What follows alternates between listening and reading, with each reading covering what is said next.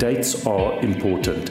This is a snapshot in time, March the 15th, Sunday morning. It's Sunday, the 19th of April. It is May the 17th, June the 21st the 26th of July, the 1st of November 2020. It is January the 17th. It is the 21st of uh, February 2021, the 7th of March 2021. Joining us in studio this morning, Dr. Anton Meyberg. The coronavirus we're interested in now is called the SARS coronavirus 2. A little bit of a different scenario. Last week and the week before, we were in studio. Uh, we were able to record there. Now we're on lockdown. You're at the hospital and uh, I am recording from my home office.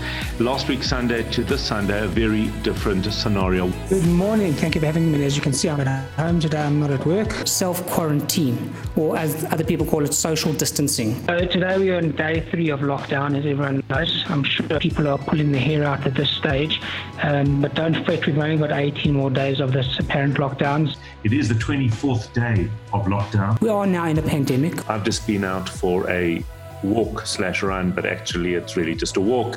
The uh, it was absolutely beautiful to get outdoors. Everyone can account for this. You just touch your face. I do this all the time. Last week Sunday evening was the very first time that uh, our president Cyril Ramaphosa stood before the nation, where he announced that all beaches would be closed. Government is debating reducing the stringency from level four to level three, and there is rising discontent when he will set out what level three will look like. We're a family in discord, a family in disharmony because of some idiotic decisions that were made last night by our commander in chief. Lockdown is a very harsh statement and causes panic and fear in this so we shouldn't be using the word We shouldn't lockdown. be using lockdown. So we should be using social distancing.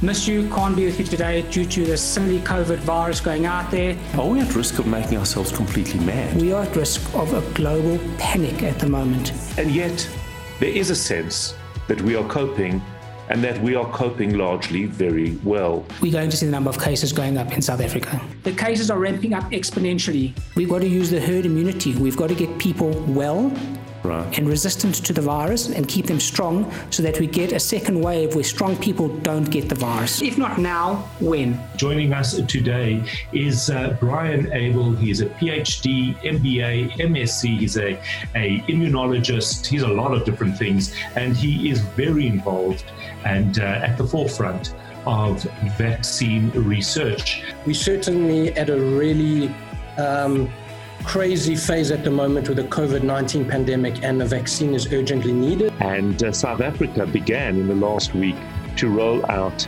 its uh, vaccine program yet again. Are we in the midst of a second surge? Are we uh, past a, a, another surge? The numbers are going up.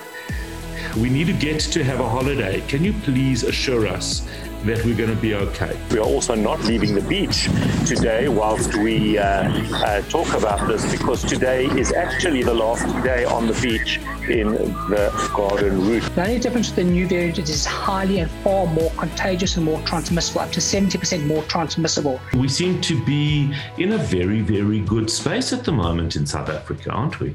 Don't forget to wear your masks. Don't forget to wash your hands. Don't forget social distancing.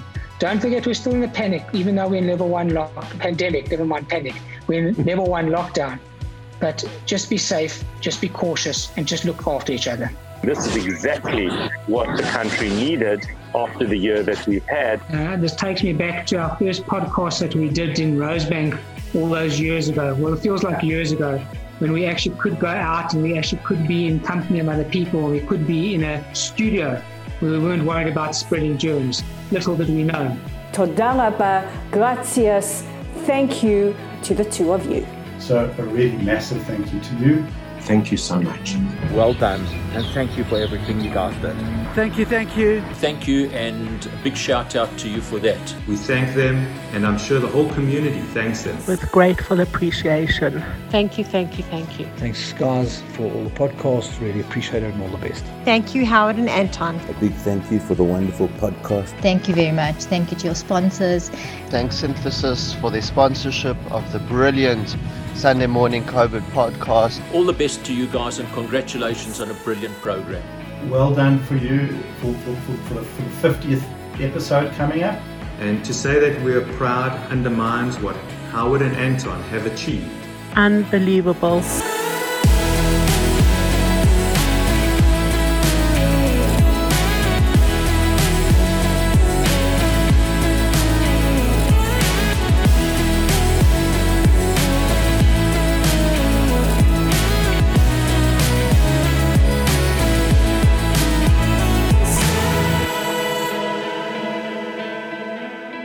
That is absolutely astounding.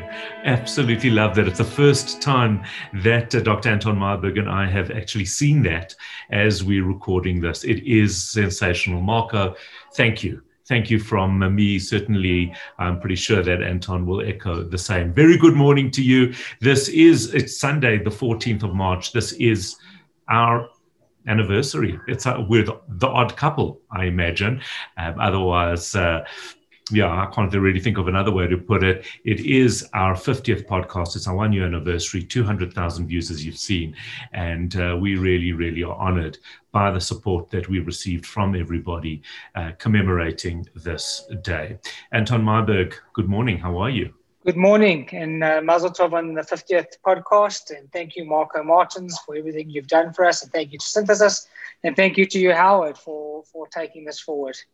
So we are currently sitting on 120 million, 74,370 cases worldwide, with 2.6 million deaths and 96.5 million cases resolved. The United States has a staggering 13 million cases with 546,000 deaths and South Africa has 1,528,414 cases with 51,261 deaths and 1,541 new cases in the last 24 hours, as well as 145,544 people vaccinated in the last month. The daily test positivity rate is back above 5%, which has uh, risen after the last two weeks where we were below this threshold. And the numbers are starting to rise. Is this due to level one? Is this a hiccup? We'll see, I suppose, in the next few weeks. The numbers in Gauteng are sitting at 1,911 in hospital with 357 patients ventilated in ICU at present. And uh, we must just, uh, I think, make very well known that the people who have been vaccinated are only 145,000, having started the vaccination program on the 17th of February.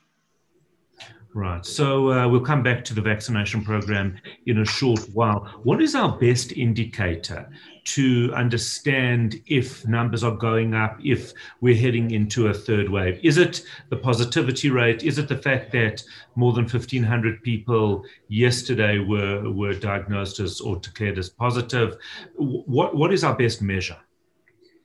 There's lots of things to look at, uh, different trends and different sort of upticks that we see you know, you can't just say that the positivity rate itself is the thing that's going to show us whether or not we're going into the third wave, because a lot of people are testing for other reasons, not because they're sick, but because they either going overseas or they having operations or they need to be sure that they can go into certain environments. What we have seen over the last year is that when the numbers start rising in the Eastern Cape and Western Cape, we are due to follow. And slowly but surely, the numbers are starting to rise in the Eastern Cape and the Western Cape. And even on, on the home front, even in our casualty, we're starting to see a few more patients testing positive and a few more patients coming into the hospital, more so than we've seen over the last few weeks. What's interesting to note is that the number of cases have dropped over 90%. That's the active cases have dropped from 260,000 to about 25,000 in the last three months. So although there's this downward trend, we are now seeing that there is a variability happening and there are things that are going in the wrong direction, and we still have to be extremely careful. So I think there's going to be a few surges here and there, but there generally is an event. And what worries me um, over the last few days is that King Goodwill Zwelithini passed away. There's going to be a massive funeral there, and I'm not sure how they could curtail that.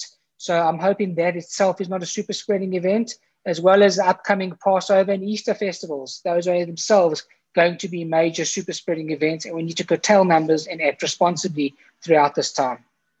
I guess it's any time that people are traveling, moving around the country.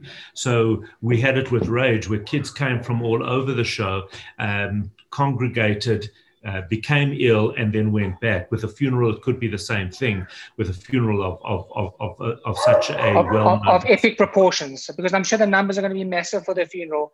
Um, you know, it's the king of the Zulu nation. The numbers are going to be huge.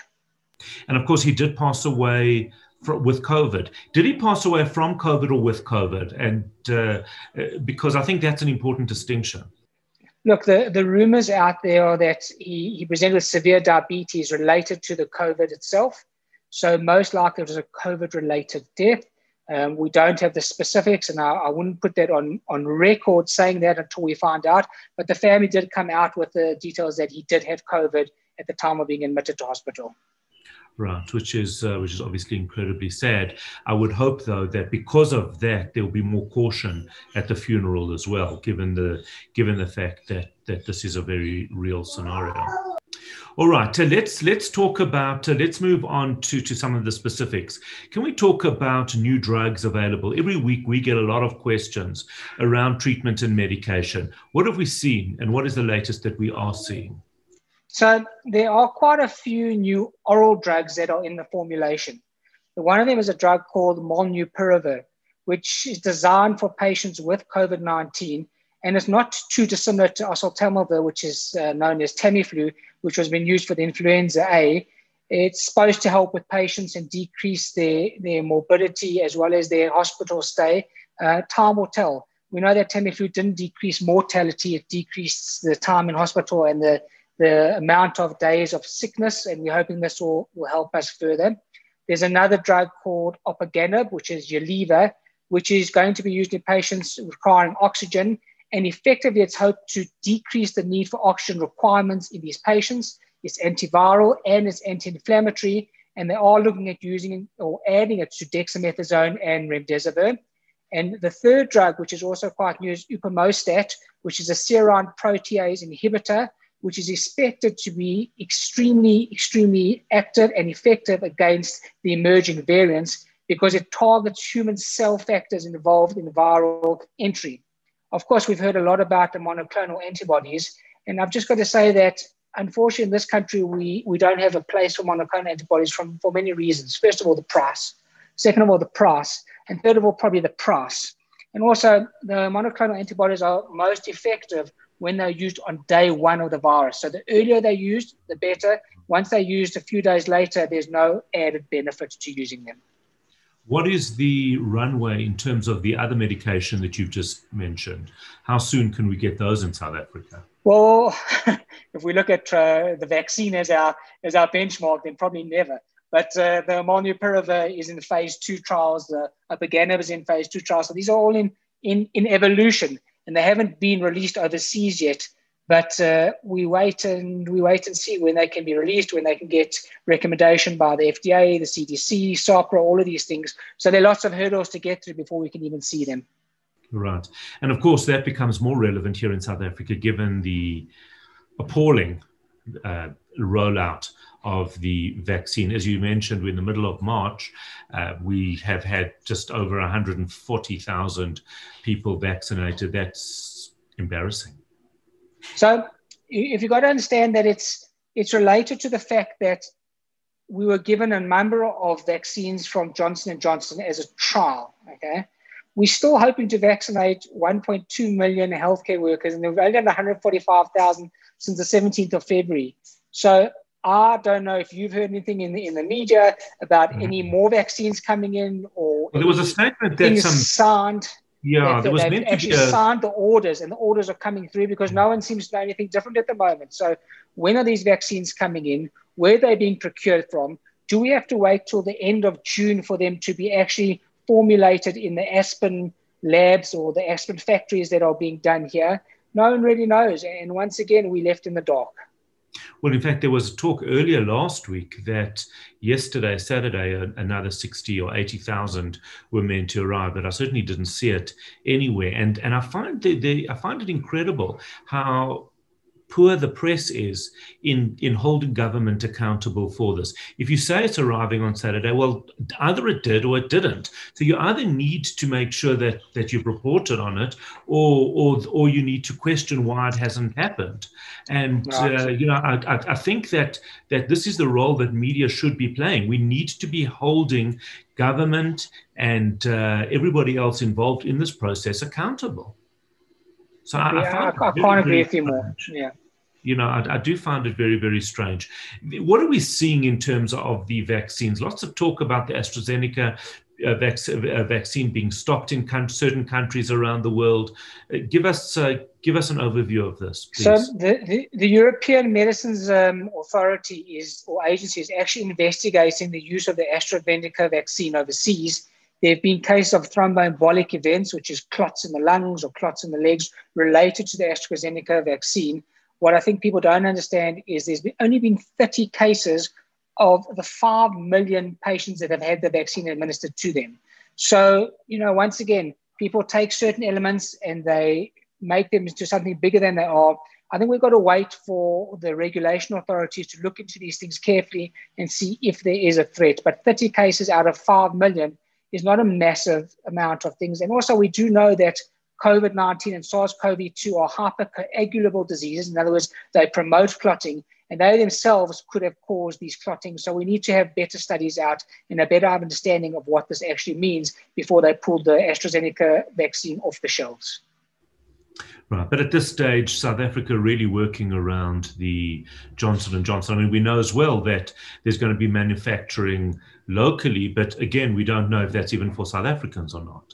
There's just well, no information. Yeah, we, we're hoping. We're hoping that the, the, the lab will or the, the factories will make them for South Africa, but they could be throughout uh, the whole African continent for all we know. Right. Uh, let, let's go through some of the let's go through some of the myths around the the vaccines because I think that is important as well. On the assumption yeah. that one day, please God, uh, we will actually receive vaccines in this country. Uh, let's talk yeah. about some of the concerns. I've heard a lot of people saying, "Well, it was rushed through testing; it can't be safe." So I think we've got to remember a very important thing. There's something called Operation Warp Speed. And yes, the vaccines were rushed, but at no detriment at any stage in the testing to anybody who gets the vaccine. They followed the safety controls. Everything was done effectively, especially with the mRNA vaccines that are able to be formulated in one or two days and then take a few weeks to produce. They haven't cut any corners. They've got different scientific sort of uh, things available to them so they can do these things quicker and safer. So that is definitely one of the major myths. Okay, uh, let's go through some of uh, some of the others. Um, there's no point in getting the vaccine uh, if we still have to wear masks. So right now we've got to show, throw a bit of caution to the wind with that one. You know, we don't know in South Africa where we're going with the vaccines, but the CDC came out with a statement in America that if you've been vaccinated and you've had both of your vaccines, then you don't have to be as careful as you were before you can go into a small gathering of people, either who have not been vaccinated or people who are not wearing masks, and be with them and safely say that you shouldn't be able to contract the virus. Even if you do contract the virus, it will be very mild. The problem with that in South Africa is we've only had 145,000 vaccinations and we've got different variants. So we have to wait to see over the next few months how effective the Johnson & Johnson whether we're going to get the Novavax, whether we're going to get the Moderna and Pfizer, and to see how effective these vaccines are going to be against the variants and the actual other sort of strains of the virus, so we can say that we are protected and we don't actually spread the virus to other people. I've already had COVID 19, so I don't need the vaccine. True or false? Um, false. We don't know how to correlate at this stage the protection level required or necessary for a person to be safe from COVID 19. One of the things you are saying, and there's a few different uh, outlooks in that, is that if you do have COVID or you have SARS CoV 2, you should wait 90 days before you get the vaccine. And if you do get the vaccine, most likely all you'll need is a booster. So only one jab uh, if you're getting the Moderna or the Pfizer. But there's no problem getting a vaccine, and it will you a heightened protection and a heightened boost of your antibodies in your body. Right, and uh, and the COVID 19 vaccine can alter my DNA. True or false? So that's completely false. They never actually interact with your DNA. They never enter your cell nucleus. And I think that's important to say that at the same time that the vaccine can't give you SARS-CoV-2 either, because if we look at the Johnson & Johnson uh, vaccine, it's an adenovirus containing replication defective DNA that encodes mRNA for the spike protein. It's taken up by the host cells where it makes its way into the nucleolus of the, of the host cell. The DNA is then injected, and the host cell then takes it up and changes it into mRNA. So at no time can it change your DNA. At no time is it sitting there for days causing any trouble. And the mRNA is released basically similarly like the Moderna and the Pfizer vaccines at that stage. So it can't give you SARS-CoV-2 and it can't alter your DNA. Right. Which is a pity because if we could have an injection that could just alter our DNA, wow, I would get my hair back, I'd be tall, I'd be thin, and I'd be an athlete. Hashtag Botox. Ah, let's talk about that after this. We'll come back to that. Uh, all right. So it's it's it's been a year. It's been a year of 50 podcasts. What have you learned in the year? So not only what have I learned, but what have we learned as a, as a community, as a scientific community, as a layperson community, as any type of community. In March in 2020, we said there's no need to panic. The flu is worse. In March in 2021, we say it's worse than the flu. In March in 2020, we said masks were necessary. March 2021, we we're saying, well, maybe we should be wearing two or three masks. You know, who knows? In March of 2020, we said asymptomatic spread is rare, don't worry about it. Now in March 2021, we're saying, well, 40% of new cases come from people without symptoms. Once again, March 2020, we don't think the virus is a threat to young people. March 2021, sadly, no. So I think what we've learned is to always remember that once again, there are no experts in this virus, in this disease, in this process. We are learning new things on a day to day basis. We need open minds, and, more importantly, we need humility. Mm. It's an incredible thing that it, that it has taught us, or should have taught us, humility, because we just are figuring this out as we go along. And I just saw a, an article brief, briefly that just popped up to say um, News 24 EWN saying, well, there could be a new variant in the Cape and Eastern Cape. They don't really know what this means. And you think, well, here we go again, more things to learn. The last variant. Uh, you know, uh, uh, impacted greatly on younger people. What does this variant mean, if it is the case? So it's a constantly changing and evolving uh, process.